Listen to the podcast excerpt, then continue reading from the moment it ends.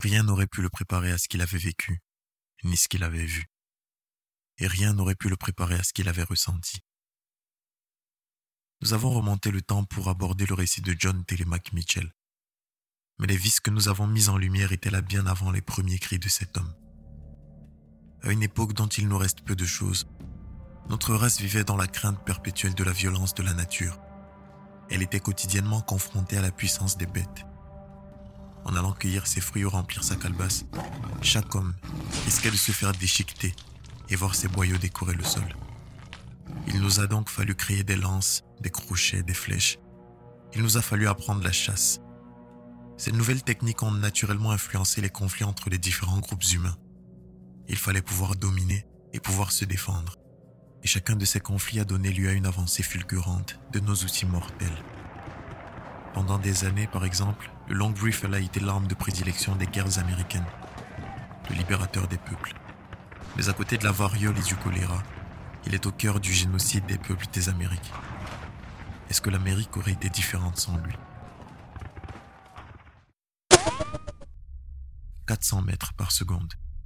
C'est la vitesse d'une balle sortie d'un Colt 9 mm, 400 fois plus que celle d'un battement de cils. Entre le moment où un homme choisit de donner la mort et celle où la balle vient se loger dans le crâne de la victime, il n'y a pas le temps pour une dernière prière ou pour remettre en cause la décision de tuer. La mort est un cadeau bien facile à faire. Elle est banalisée par toute notre culture qui fait l'apologie de la violence, elle-même encouragée par ceux qui la financent. Chaque arme doit être plus rapide et plus brutale. Elle doit pouvoir détruire les corps et les esprits sur des dizaines de générations. Sauf qu'il peut. Et c'est comme ça que les corps tombaient. Comme les pluies de napalm autour du char des dieux. Dans l'ouest, la région la plus densément peuplée, des villages entiers sont rayés de la carte et leur population est décimée. Ou comme l'agent orange en Asie du Sud-Est. du Mekong, son fils est mort de l'agent orange. Son petit-fils est atteint de maladie mentale probablement due à l'agent orange. En 1965, j'ai aidé à accoucher une jeune maman. Quand l'enfant est sorti, il n'avait pas de cerveau. Il n'avait que le visage et il ressemblait terriblement à un singe. Est-ce que l'ordre mondial aurait été différent sans eux? Entre 1997 et 1998, des pays tels que le Congo et l'Irak s'engageaient dans des conflits qui, au moment où j'écris ce texte, sont bien loin d'avoir cicatrisé. Mais ça, John n'en savait rien. Un an s'était écoulé depuis le dernier tumulte en date. Il avait gardé contact avec Pilar, chez qui il était resté quelques semaines encore, mais était retourné à son point de départ, afin de se donner une chance de vivre en paix et de profiter dans la mesure du possible. De plus, il avait pris conscience qu'avec l'évolution de la médecine, il n'était pas nécessairement voué à la damnation. Il repensait à tout cela dans le fauteuil de sa mère à Atlanta, quand une fois de plus il avait l'impression de sentir la poignée du Merkel dans le creux de sa main.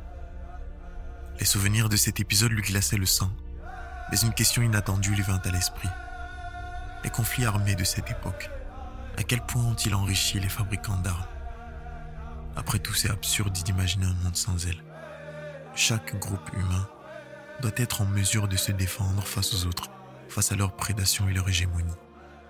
C'est bien la seule raison pouvant justifier les avancées technologiques dans le domaine de l'armement et cela est tout à fait normal. Les groupes humains les plus importants des récentes décennies sont structurés sous forme d'États. Mais dans cette époque que nous vivons, et depuis des années d'ailleurs, les armes n'appartiennent pas qu'aux États. Malgré les réglementations et autres mascarades, il faut bien que l'argent continue d'influer. Je l'ai dit une fois et cette phrase n'est pas anodine. La mort est un cadeau bien facile à faire. Le vendeur veut écouler sa marchandise mais pour qu'il y ait preneur, il faut des raisons de s'armer. Et s'il n'y en a pas assez, il faudra bien susciter l'intérêt des particuliers. Pense à cette aberration, l'une des plus grandes selon moi. Des États admettant leur incompétence et leur folie, en donnant à leurs citoyens le droit de porter le fer et la poudre. N'est-ce pas un aveu grotesque de leur échec dans l'éducation de leur peuple?